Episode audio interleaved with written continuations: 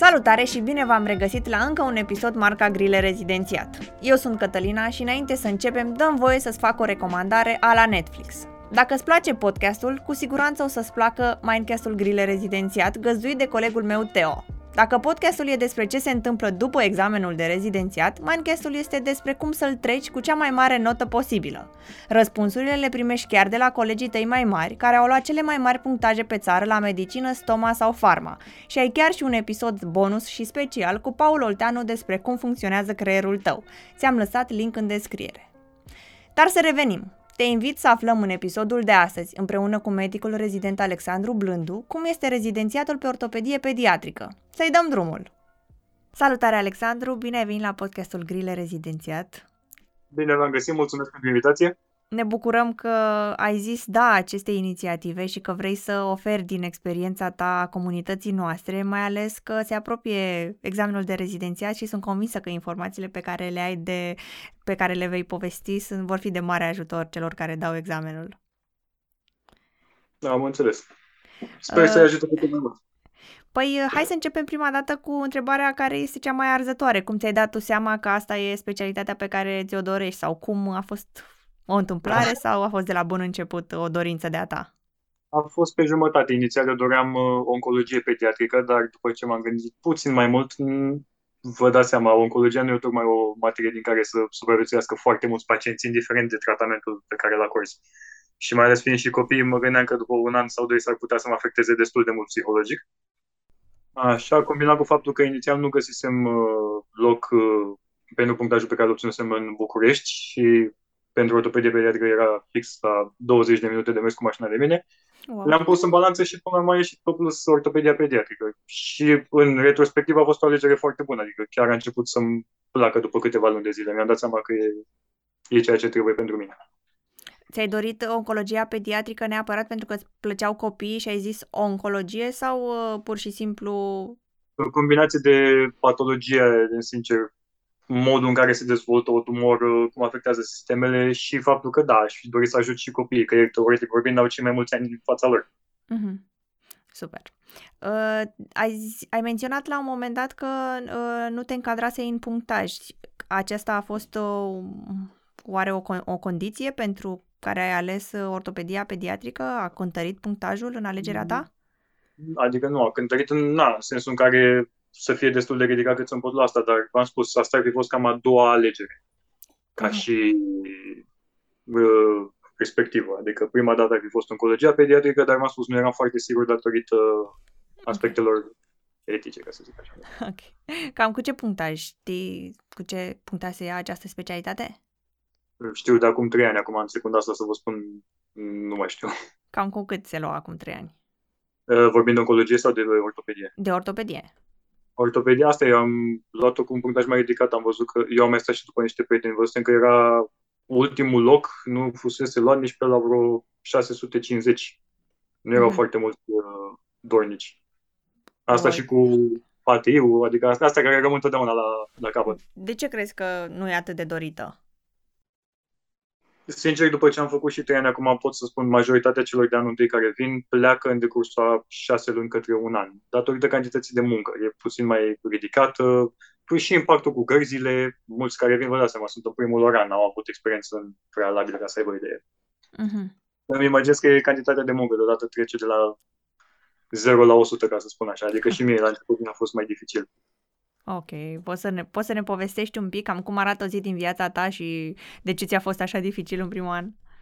Sigur, eu la un moment dat după ce dădusem examenul mă plafonasem, ca să spun așa, o duceam mai lejer, învățam mai puțin, stăteam mai mult, mai ieșeam cu colegii și să trec de la asta la, nu știu cum să vă spun, opt ore pe zi de muncă, eventual uneori mai mergeam și pe, pe la o policlinică privată să mai învăț ceva și acolo, că aveam ocazie și îmi prindea foarte bine.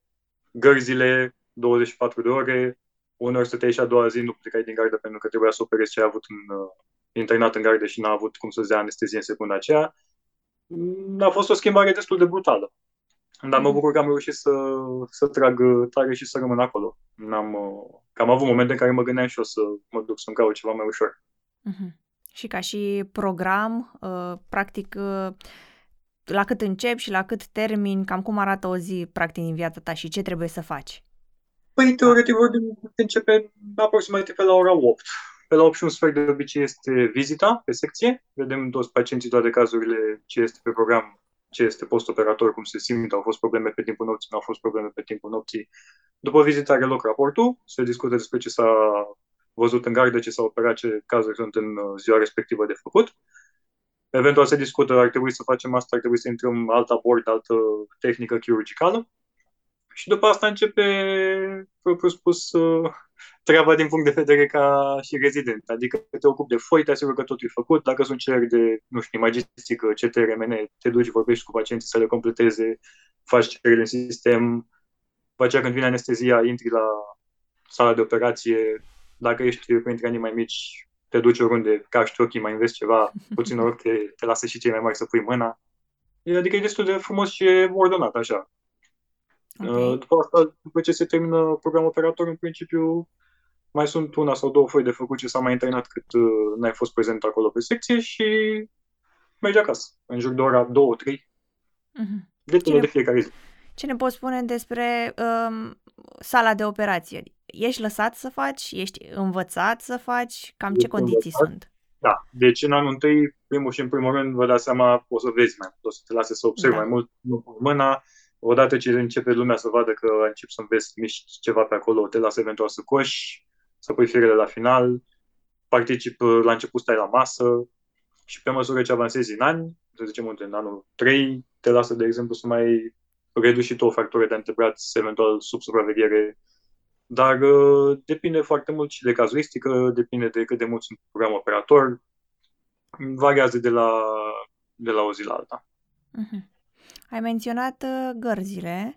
Da. Ne poți spune cam câte faceți pe lună și ce întâlniți cel mai frecvent? În prezent se fac în jur de trei patru gărzi pe lună, ceea ce este foarte lejer. Okay. Tot așa douăzeci și patru de ori, cum am spus. Cea mai des întâlnită cazuistică vă referiți la ceea ce avem, că noi avem partea de policlinică unde rezolvăm ce se poate rezolva fără intervenție chirurgicală acolo și partea de internare cu, evident, intervenția chirurgicală. Sunt curioasă uh, și la una și la alta, cam ce întâlniți și pe secție și în urgență. Am înțeles. În față cel mai și cel mai des se întâlnesc fracturile de antebraț. Fracturile de antebraț, fracturile de cot, supracondilienele, da? De humerus. Uh, după aceasta cele mai rare, dar tot printre primele patru-cinci ca și uh, frecvență ar fi fracturile de gambă, da? De tibie și de peroneu. Majoritatea sunt ușoare și se pot reduce în față, se pune un gips și sunt chemate la control toată la o săptămână, la trei săptămâni, depinde de cazuistică. Uh-huh. Se mai face o radiografie de control și se scapă mai ușor, ca să zic așa. Ok. Și m- sunt curioasă, practic, ai observat așa care e o cauză majoritară la copii? Nu, adică am avut doar... de, de la copii care au căzut din pat la jumătate de metru, adică... Wow. Nu, da, da.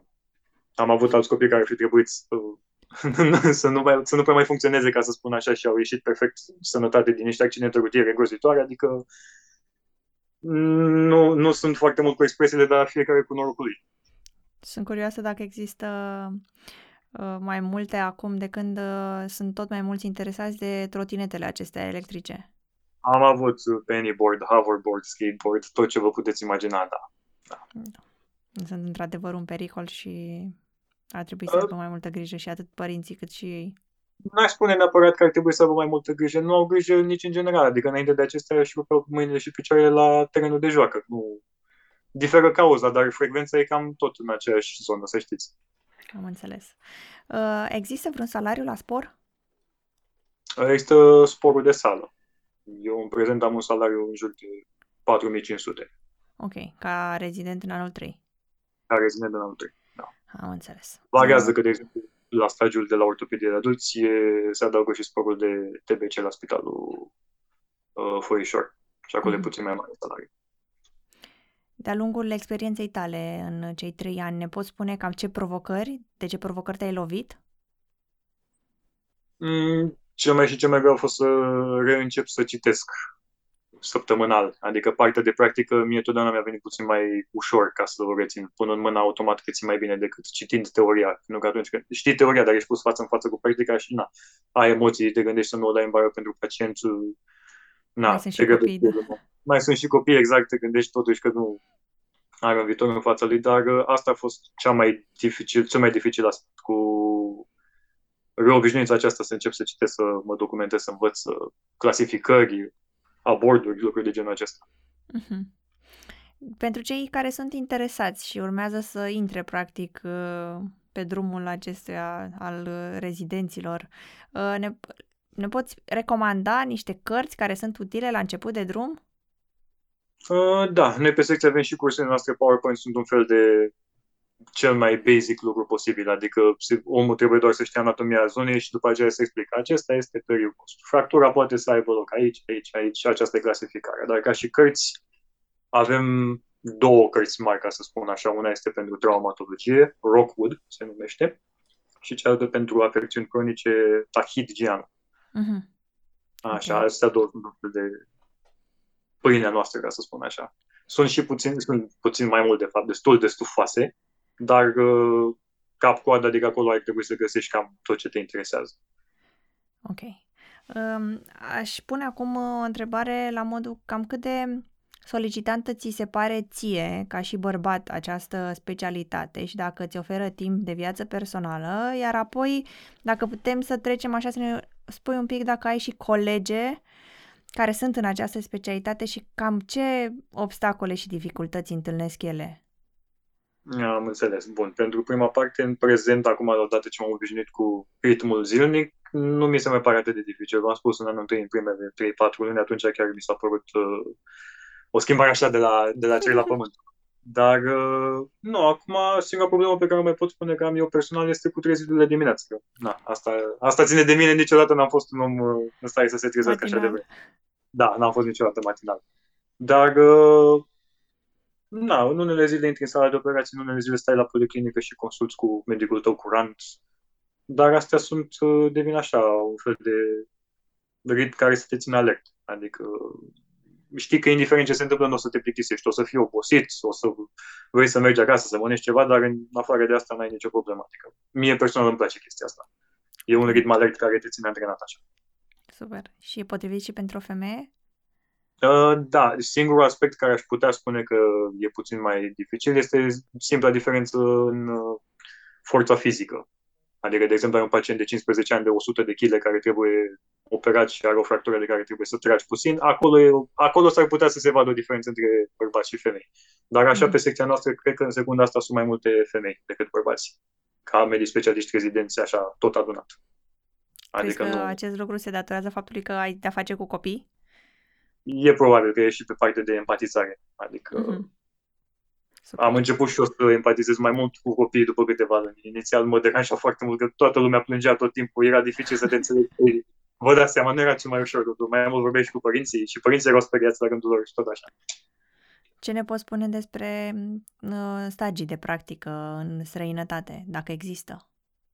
Uh, există, eu personal nu am fost, dar am o colegă care a fost acolo. Practic e tot pe bază de interviu. Trebuie să te interesezi să cauți un spital care acceptă să lucreze cu medici rezidenți din străinătate, le trimiți un e-mail, le trimiți un C V cu o scrisoare de intenție și atunci o să aibă loc interviu. Dacă îi consideră că ești ceea ce trebuie pentru spitalul în secunda aceea, te poți duce acolo, lucrezi o vară, un an, doi ani, trei ani, mm-hmm. depinde.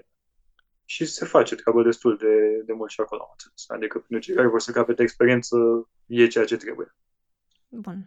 În ortopedie pediatrică există posibilitatea să faci ceva atestate, să-ți iei o competență sau, de exemplu, după ce termin poți să faci să te axezi doar pe o singură ramură și să te supra-specializezi pe aceasta?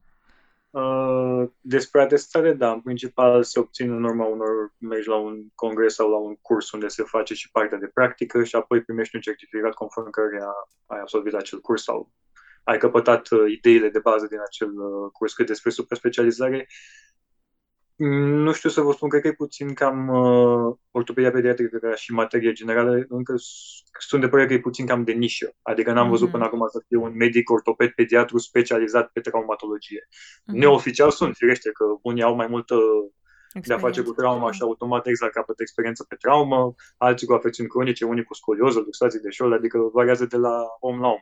Dar să existe ceva oficial, nu știu să vă spun în secunda asta. Și pentru atestate ne poți da ceva exemple, cam ce poți să-ți iei? Mm, nu, sunt destul de multe cursuri diferite. În principal sunt mai mult în străinătate. Uh-huh. Franța, Germania, Elveția, Veneția. Costă puțin mai mult, de asta momentan nu am avut ocazia să mă duc, a fost și pandemia. Uh-huh. Dar din ce știu, cam acolo se pot obține atestatele astea. Te duci acolo, îți faci cursul, faci partea de practică, promovezi, primești atestatul. Ok. Ai menționat că aceasta este o specialitate mai de nișă, lucru cu care sunt complet de acord și sunt curioasă dacă, după ce termin rezidențiatul, există posibilități de angajare și dacă există, cam încotro să se îndrepte rezidenții la sfârșit. Na, depinde și de oraș. Acum, eu fiind din București, pot să vă spun de cele trei mari spitale aici, Marie Curie, cu Gomoiu și cu Grigore Alexandrescu. Acum este și partea de practică, dar de, pardon, de privat. Dar neavând experiența acolo, nu pot să dau detalii. Că așa, teoretic, totdeauna ne-am putea reorienta și către provincii. Pentru că acolo, indiferent de ce specializare vorbim, e o lipsă acută de personal. Deci acolo nu ai cum să greșești dacă ești dispus să pleci din confortul casei tale. Dacă asta nu e o problemă pentru tine ca și, ca și profesie și ca viața personală. Deci consider că există cerere pentru... Cerere există, dar este de obicei bătaie mare pe marile orașe, adică București, Iași, Cluj, Brașov. Uh-huh. Că, cam pentru tine, așa, ce, care este satisfacția cea mai mare la sfârșitul unei zile? Mm, cel mai des în gardă, pentru că atunci am cel mai mare contact cu pacienții. Când vine o fractură, ceva mai, cum să spun eu, sever, nu neapărat de operat, pe care reușesc să o reduc, fac radiografia de control, totul este bine, e drept din punct de vedere radiologic, osul e ok, pleacă părintele fericit, pleacă copilul fericit, eu știu că mi-am făcut treaba bine și faptul că tu pui mâna și îndrepți osul acela, adică ai satisfacția aceea că ai a venit cu o problemă, tu ai rezolvat problema și a plecat în decursul a treizeci de minute, totul s-a rezolvat și tu știi că ți-ai făcut treaba corect. Mm-hmm. Ce ți se pare ție că îi lipsește acestei specialități, acestui rezidențiat, cam ce minusuri există?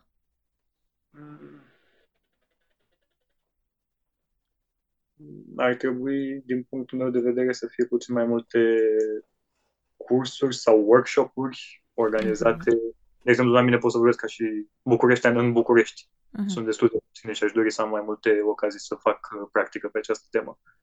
Dar așa, în rest, sunt, sunt destul de mulțumit cu, cu ceea ce ni se oferă. Super. Uh, am mai avea o singură întrebare pentru tine și anume ce... Ce sfaturi ai tu pentru viitorii medici rezidenți? Rezidenții în general sau... Pentru cei care urmează să dea examenul și pentru cei care o să intre pe clinica de ortopedie pediatrică. Păi, uh, a greși este normal și este omenesc, adică nu trebuie să ne panicăm, să devenim experți pe această temă. Inevitabil se va întâmpla mai devreme sau mai târziu. Să vă așteptați să aveți extraordinar de mult de citit și de reținut. Și la final să încercați totuși să vă bucurați de ceea ce faceți, pentru că merg pe ideea că ați dorit să faceți asta. Super. Uh, fiindcă am ajuns la final, vrem să-ți mulțumim că ai acceptat invitația încă o dată și să-ți urăm foarte mult succes în cariera pe care ți-ai ales-o și poate pe viitor vei fi dispus și la alte inițiative de ale noastre să ne ajuți. Vă mulțumesc foarte mult, sigur. Rămâne să ne auzim și în viitor. Super. O seară plăcută. Mulțumesc, la revedere. La revedere.